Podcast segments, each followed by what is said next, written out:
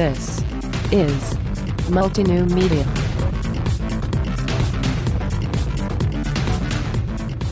Hi there, everyone. I'm Chase Raz, and this episode of Multi New Media is a little bit different. I'm recording on October first, twenty seventeen, and the episode will release on October second, twenty seventeen. I'm recording just one day before the release of the episode, and that is not a normal part of our production process. And I'm also going to be going solo for this episode, which I, I've done before, but it is quite a rarity. So I hope that this plays out well for us, but I, I, I really feel an obligation to focus on the topic at hand today.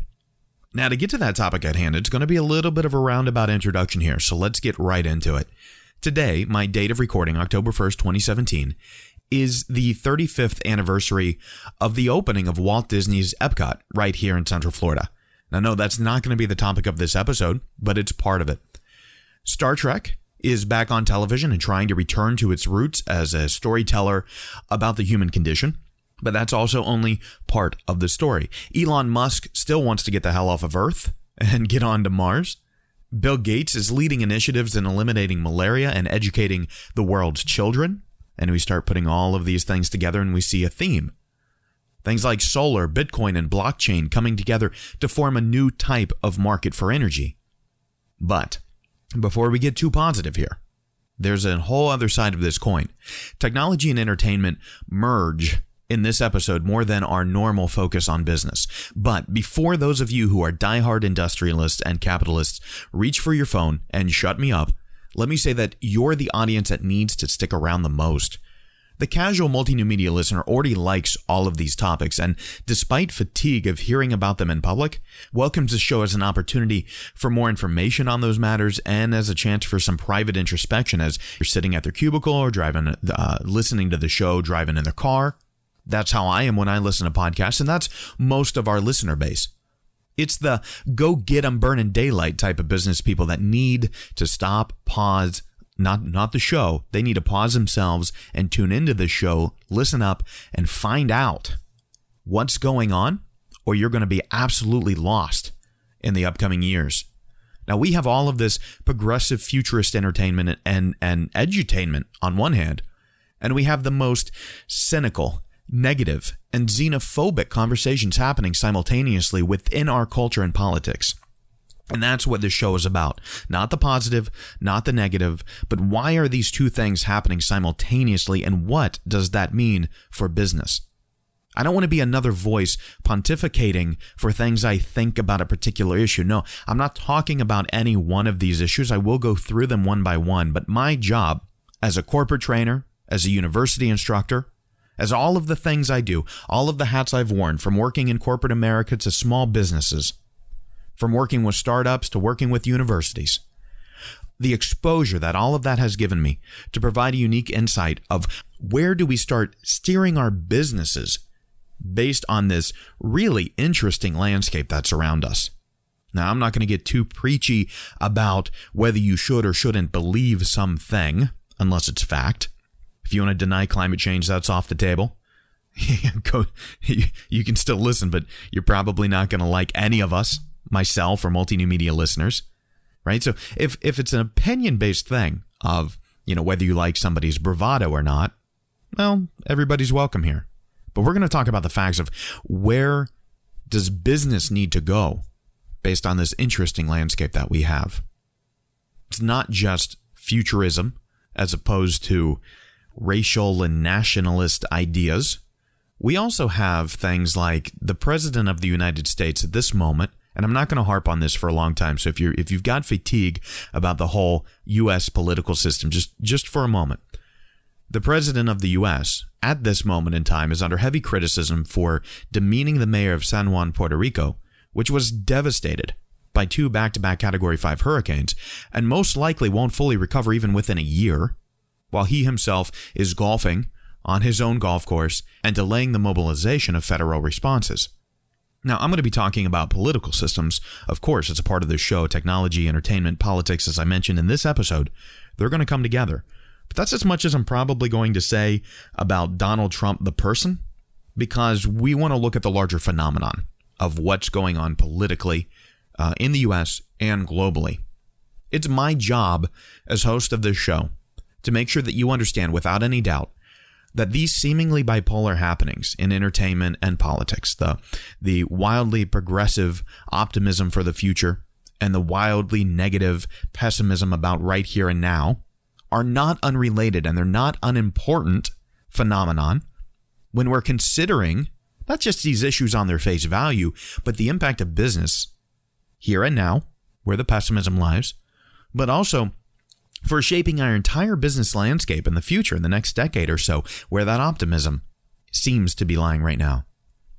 You must, and I mean absolutely must, for the sake of your business, for the sake of your professional development, understand that it is technology driving all of these situations and fueling, whether it's the optimism for the future because we know what will be possible, we're starting to understand the tools and creations that we can bring into the world, or fueling fears in the minds of those who are beyond arm's length of control.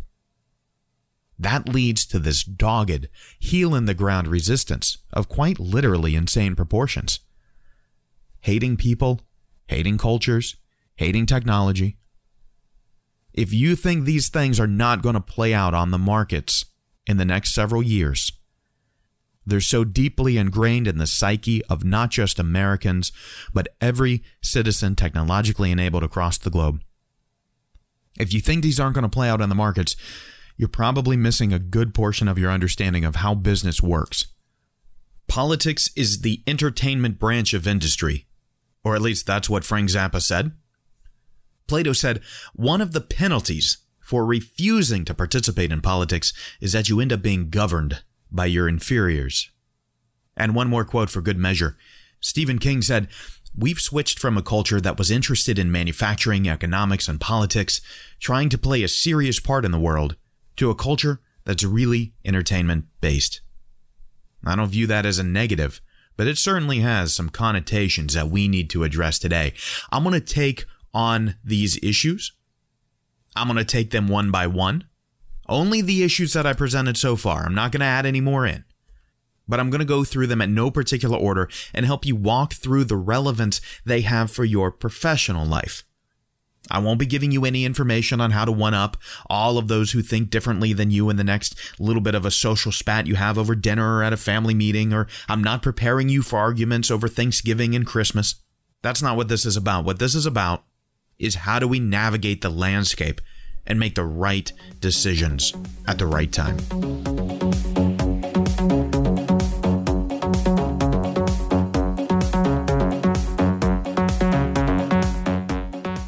The first one of these issues that I want to tackle, and I want to get this out of the way quickly, is the U S presidency, this Donald Trump thing. And again, I don't want to focus on him because that's not the purpose. We're looking at markets. We're looking at business. And I'm not going to keep saying that over and over. So uh, understand where I'm coming from as I talk about this. We have a president that was going to be, no matter who was elected. I mean, you have to go back to the Republican primary, actually, either parties, Republican or Democratic primaries, in order to get the possibility for someone who wasn't going to be the last baby boomer ever elected to the presidency of the United States. If it's not the last baby boomer, this president right now, no matter who it would have been, would have been the last U S president decided in major part by the baby boomers here in the United States. The boom in the population that occurred after World War Two. This was the last major say. They can no longer outnumber the millennial voters. This is a transition from one generation to the next. Not to belittle the baby boomers, not to say that they're not important, but it's a generational transition. They made a stand, they made a position, and in, in all honesty, my prediction had been, and I was wrong, that the millennials would have swayed this election towards another candidate. We're looking at the transition from one generation to the next, and it's important to understand that generation. The idealism that happened in the nineteen sixties and the absolute refusal for the generation prior to the baby boomers to allow it to happen. You know, speaking of presidents that coulda, shoulda, woulda been, Al Gore wrote about this in uh, wrote about this in his book, called The Future. I think that was published, I want to say, around twenty thirteen or so. Talked about the conservative elements in the nineteen sixties and how they positioned with brand new conservative private law schools, putting money into the community in order to sway people to be conservative, pushing an entire generation that way. And the person who was the architect of it all, and you can get Al Gore's book if you want more on it. I just checked it out from my local library a while back. But the, the person who was the architect was appointed to the Supreme Court by Richard Nixon. We had a last stand, whether it's the literal last stand or not. We had a last stand of a generation who is often called Generation Me. Now, I love the baby boomers, but we do need to look at this. When they were born, a post-war society, a post-global war society, two superpowers remained. They lived in one here in the United States that banked on markets that gave them everything from, you know, drive-up restaurants with car hops that wore roller skates to Disneyland itself. When they were young, it was about family. And, and speaking of Walt Disney from earlier in this episode, we'll come up again later. Disneyland was created so that families could come together, spend time together. And they, as children, the baby boomers got Disneyland. And as they grew older, they tackled civil rights. They tackled defeating the draft. They increased college enrollments. More people got access than ever before. As they got older, the markets catered to them. By older, I mean in their twenties, thirties, forties, not older, older. But when they did get older, sixties, seventies, the conversation, as even back when they were in their forties and fifties, the conversation politically started to turn to Medicare and Medicaid, retirement. The entire world, and, and this is no offense, this is this is not a negative, this is just a statement of what happened in business and in politics and, and um, economics, quite frankly, because it was such a large population in one of the two world's leading superpowers, which remains as the only superpower technically today, unless you go by nuclear proliferation, in which we have a whole bunch of us who can wipe out the planet. But you have an entire generation that the services and the benefits of an entire, the most powerful economy ever, have been nothing but catered to them. No wonder, no wonder you can get votes for retirement issues and retirement health care. But damn if a twenty-year-old can have health care sponsored by the state these days. You see the point here. This is a generational transition. I'm not going too far out on a political sidestep. I'm not saying anything that you don't already know, even if you're a Donald Trump supporter. I'm not saying anything you don't know by saying that the generational transition that happened, that generation chose an unexperienced former billionaire playboy who's all about me, me, me. It makes sense. That's just a statement of fact. You have to look at what it means, why did it happen, and what is the result that we'll face in the future. And here's what it is. Politically, the baby boomers are going to, and it's not just the baby boomers. I'm not I'm not ignorant to the fact of looking at, at voting populations. I'm not talking about what won Donald Trump the, the election over something else. I'm talking about this one specific issue as it relates to us. But the, the impact of the baby boomers will do nothing but wane at this point. Their ability to pass legislation in their favor and the U S House and Senate will decline. Baby boom populations will still have large amounts of control in local and statewide elections here in the United States. But their abilities to, to focus on their own primary initiatives, they're only going to start decreasing. Now, they won't be gone overnight, but this is the type of thing that happens when you have a major generational shift. That's it. Put it in perspective. You're going to get a seventy-year-old-ish, plus or minus, no matter which way you go. Which one do you choose? They chose the one that was most reflective of the generation itself.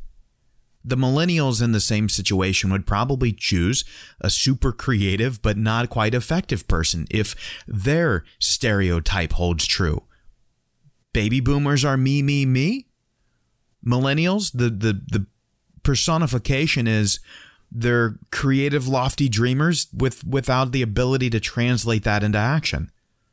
I mean, as an as a teacher of some of them, I say, yeah, I, I see that, but I don't see that as everyone. But then again, not everybody in the baby boom generation is me, me, me. The baby boomers chose the stereotypical personification of their own generation. Of course, they got plenty of help from Gen Xers and from some millennials. Look at your retirement accounts right now. And I mean, really, go go pause the show for a minute and go look at your retirement account. It's probably up. Why is it up? Let's talk about why it's up and why it's up so much right now. One of the reasons that your market account is up right now, or your retirement account is up, is because the American system, and I'm, you can do this if you're uh, not an American too, unless you're in an area that's impacted by depression for some other direct cause, your retirement account is probably up because the resiliency of the American system shown itself that as Donald Trump, this, this loose cannon, was elected, it did not destroy our democratic republic. That fact right there, with a couple of bubbles, a bubble in housing, bubble in a couple of other places as well right now, the return of the derivative markets, which I'll leave that to you to decide whether you think that's good or bad.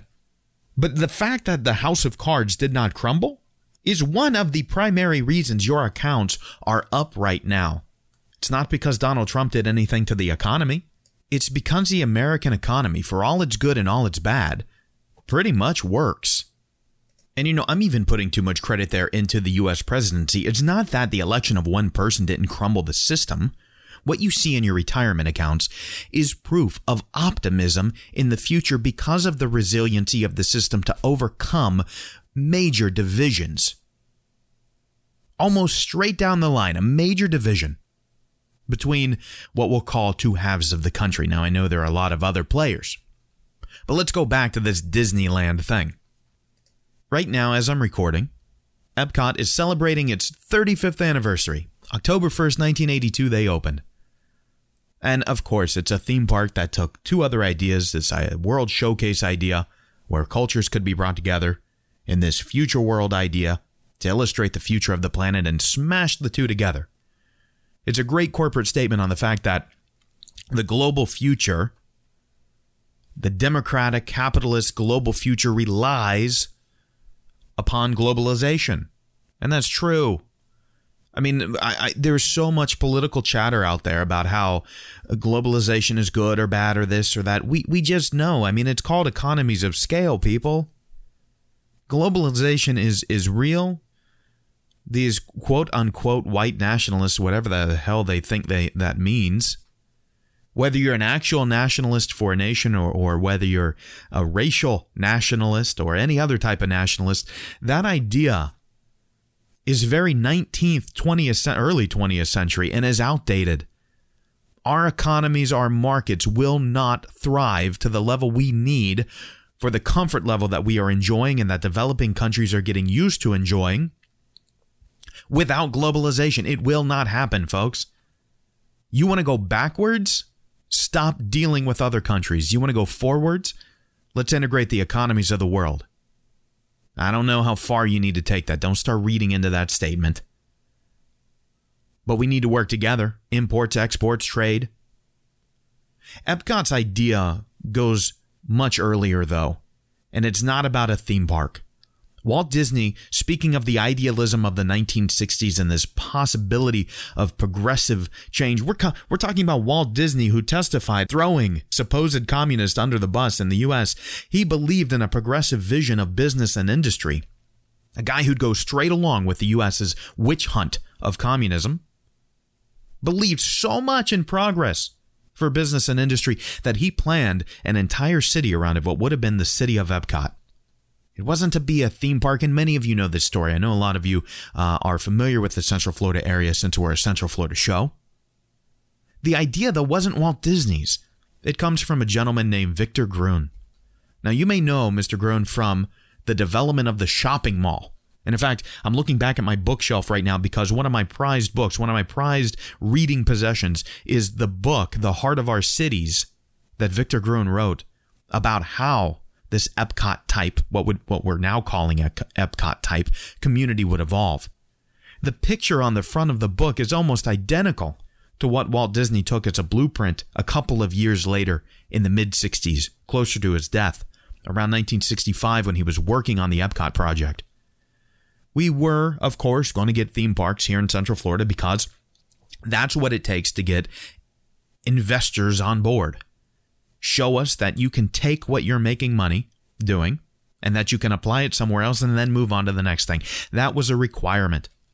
But what Walt Disney was trying to do is fulfill the promise of Victor Gruen's vision of the future, of how we can build better communities that are wholly integrated without having to rely on communism or some other political system, and to a degree without even having to rely on any other type of economic system, such as socialism.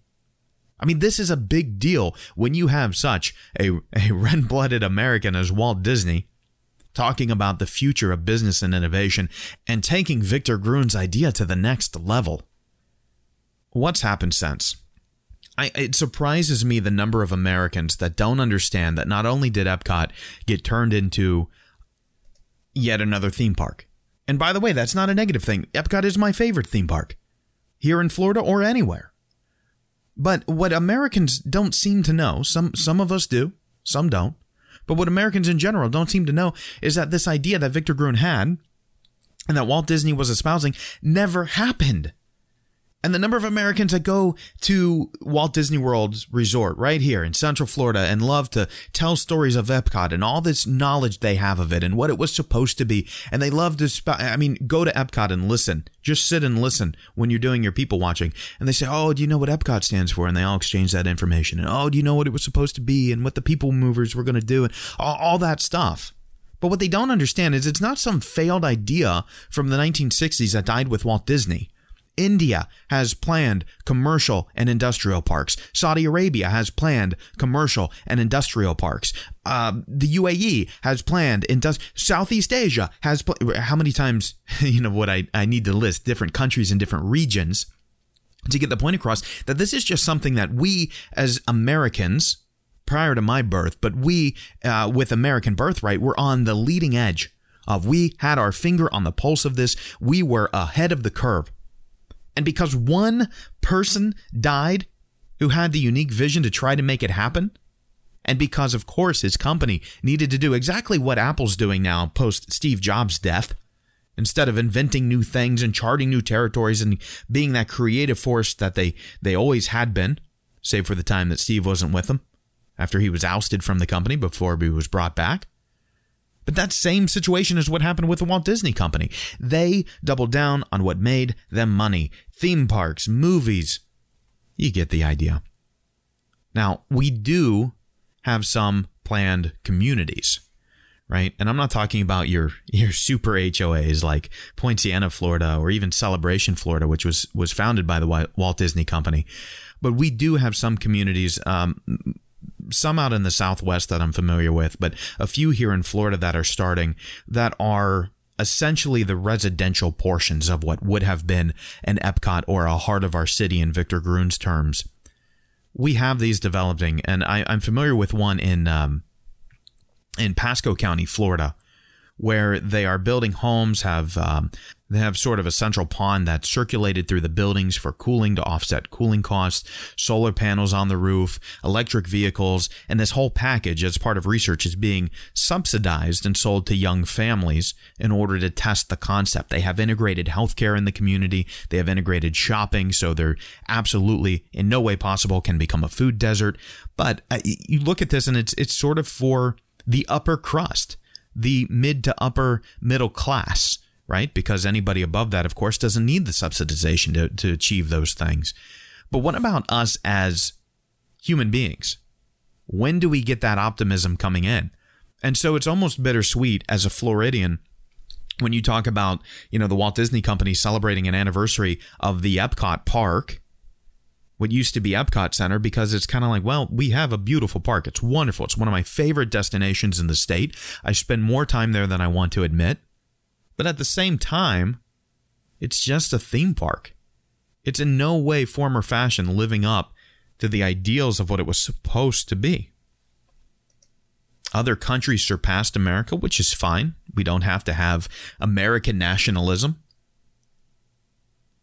But at what point do we take the the research and the, the advancements that other people have made on this topic and bring it back home? That's my question.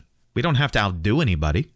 But if somebody has a system and it's working better than ours, our, geez, our hybrid system that goes back well over one hundred years and hasn't changed much, why don't we adopt it? At least in small portion, do our own testing. Let's see how it works. And like I mentioned, I do know that's happening over in Pasco County right now in Central Florida and a couple of other places throughout the United States. Now, the entertainment component of, of this is a lot easier to see and won't take nearly as much time after we've gone through these heavy-hitting topics of politics and economics. So with Star Trek coming back, you start to get these questions of how often do we need to revive or bring back a franchise? Do we have a lack of new storytelling vehicles? I mean, w- when we do talk Star Trek specifically, this will be the seventh television series in that franchise, if you count the animated series. So for those of you who say, no, it's only six, you're forgetting the animated series. Um, but this will be the seventh television series. And they've had, let's see, uh, thirteen, if I'm counting correctly, total movies.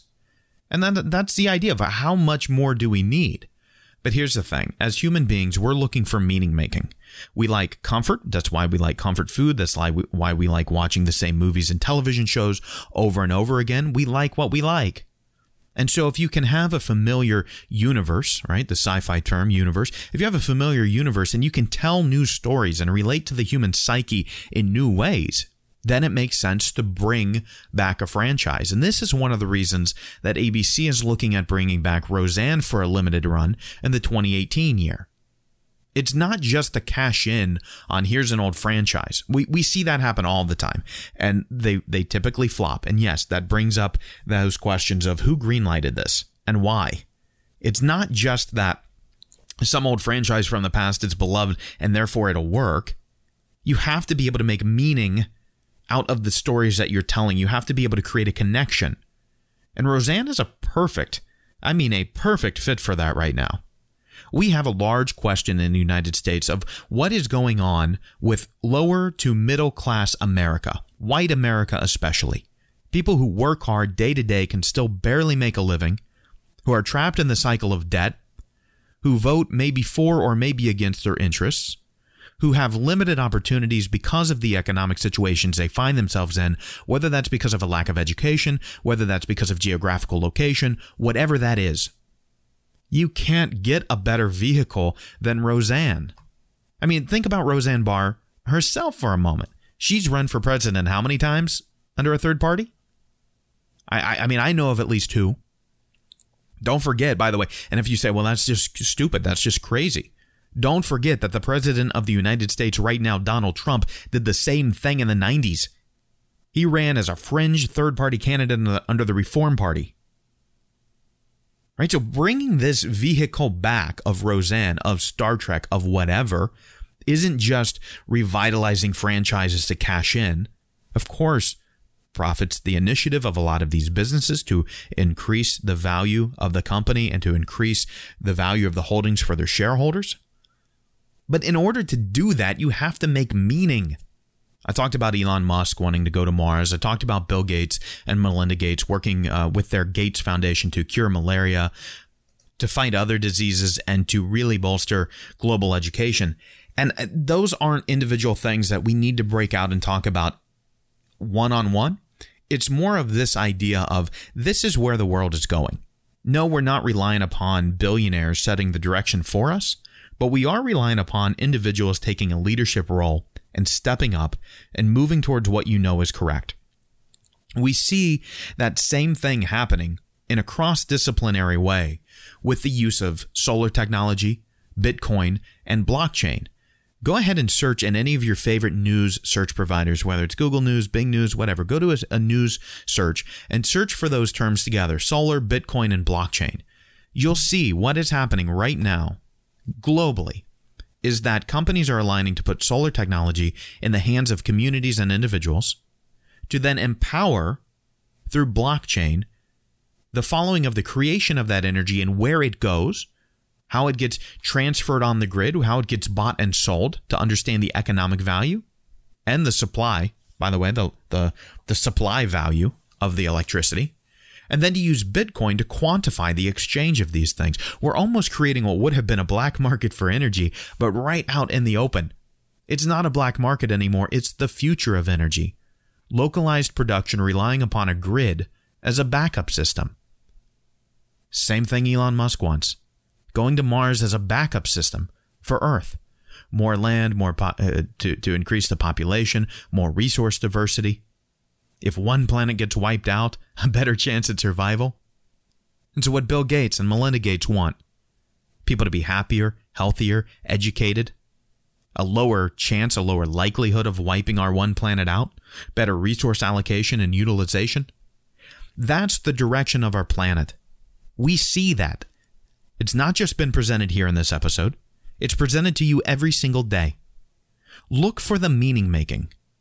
Look for the counter position as well. Look for where people are digging their heels in. Technology is automating a lot of jobs. Therefore, people are worried about jobs, jobs, jobs. And that's been the case for years. It was originally for outsourcing. But now in the countries that we outsource, we're replacing even low-wage positions with automation, which means we can bring automation right back here to the United States or any other developed Western nation that has an expensive labor pool. None of these issues that we face are so complex that they can't be tackled. They may be uncertain. They may be ambiguous. But they're not unsolvable. They're not unmanageable. You want to bank on the future. I'm not going to give you investment advice, but we're going to talk as if we are. We're going to talk about what you're going to mentally invest in in the future. Whether you do fiscally or so is your own choice between yourself and your broker and your investment strategist and whoever else you have as a part of that team. But what do you mentally invest in? Renewable energy? Absolutely makes sense because we're faced with the threat of climate change. What about the big companies trying to work and block it? Trust me, they have access to some of the greatest scientists in the world. If you can find oil in sand, miles under the ocean, you understand how carbon dioxide works in the atmosphere.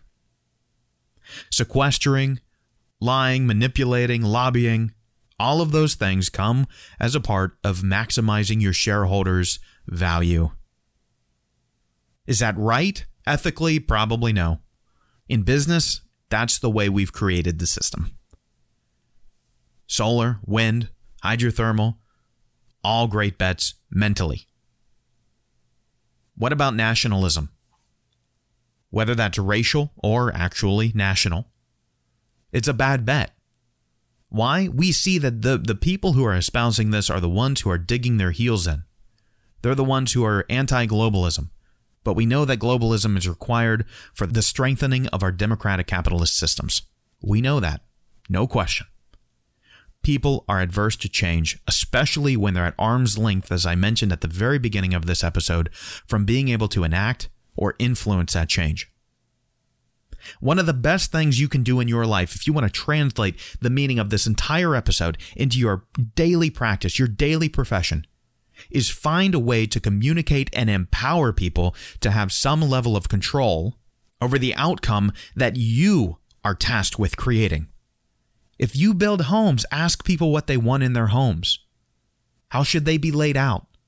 What type of, of comforts do they want? Where do they want to be Spartan? Let people decide that. If you're a dentist, ask people what the end result should be. Not just taking in tooth health and oral health and all other things that you take in as a part of your practice, but ask the person in front of you what they see as an end result of a cleaning or a filling. If you make software, don't think that you're going to make the absolute best damn piece of software that's out there without getting direct input from those who are going to use it. Yeah, sure, you can add some features in. You can say, look, I'm really going to surprise people. I'm really going to, if I'm that dentist, I'm really going to do an extra level of cleaning that you don't even know about that's perfectly safe and healthy. If I'm a software developer, I'm going to give you extra functionality that you're not even asking for because I know it's possible and I know you're going to love it. And sometimes you're right, sometimes you're wrong. But the best thing to do right now is to find ways in your daily life, in your professional life, to simply empower people, bring them into the fold. Make them feel connected because they are. have them serve as a part of the process. Now, that should be enough. I should be able to stop there, but I've got one more thing to say about it. If you really heed this message, and if you understand why it was so important to bring in politics and economics and entertainment into this conversation to set the stage, and you look back over a several dozen year history, a several hundred year history, several thousand year history, and see the forward progress of our world, if you see that, if you can get over the hangups of things change and that it's sometimes uncomfortable, then you get to the core of this, and it's something that in business we call human-centered design. People are at the core of everything. If you don't have people as a part of your process, you don't have a process. So here it is. Here's the actionable item. We have a situation where the forward progress of the world is very clearly seen and known. We also have a situation that gives us a generational change, and it's the largest generational shift that we've known in modern times. It's the largest generational shift that's ever happened in the largest economy that's ever occurred in a time when we have the largest population that the planet has ever known. Now, the United States also has the highest population it has ever known. We have more people transitioning generationally at a time when we have a major technological transition as well. We know in the social consciousness that we are less and less and less responsible for work.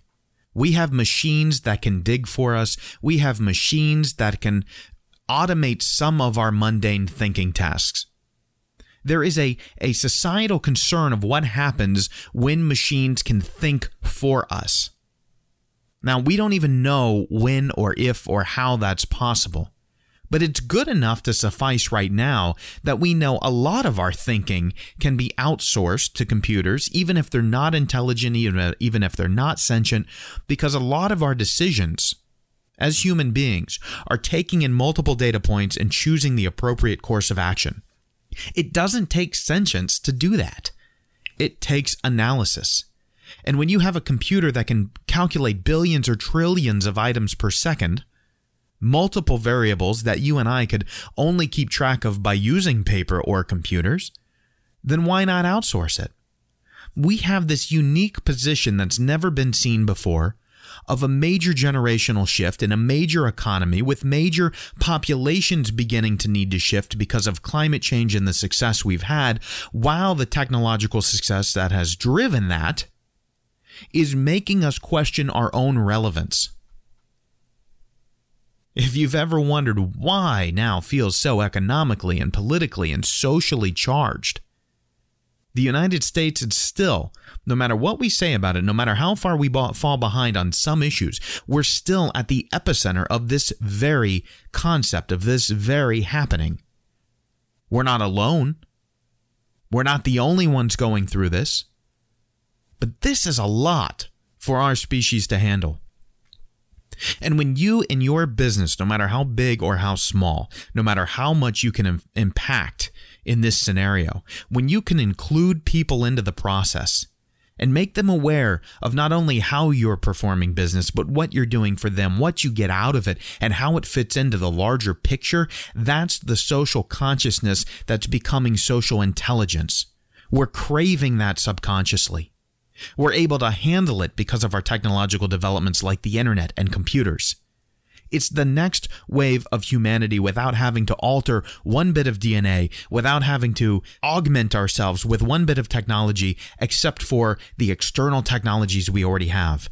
And if you can't take that abstract philosophical position and relate it back to your business, I'm ultimately concerned that you're not ready for the second half of the twenty-first century and that your business, once it survives you, will not be ready for the twenty-second century, that your kids and your grandkids will not be able to benefit from the market value that you're creating right here today. People must be included in the process in the way that people function best, in the sense of meaning-making and connectedness. And with that, I'll leave you to figure out what that means for your specific business. But here's the thing, you're not alone. I don't record this show just to talk. I can talk into a microphone and never publish it just as easily as I could publish it. I do this show because I want to connect with you. And I know that even when you don't reach out and talk to me, I know that we make a connection ideologically, philosophically, and in terms of our passions for business and technology. If you are at that intersection where you feel like you're about to make a breakthrough, that you feel that the words that I'm saying, that all of the concrete and abstract topics I've brought up all intersect with your business, your discipline, but you're not sure how just yet, let me be that mirror. Let me be that sounding board for you.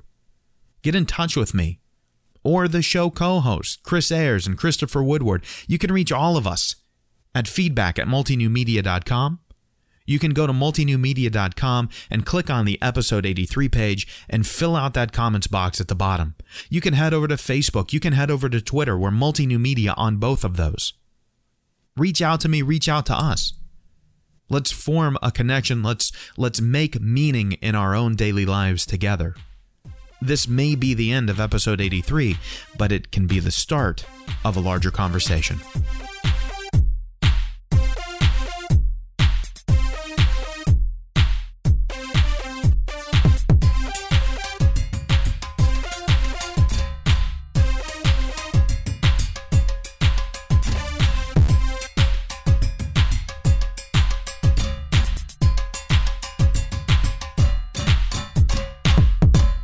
Ladies and gentlemen, until next time, take care.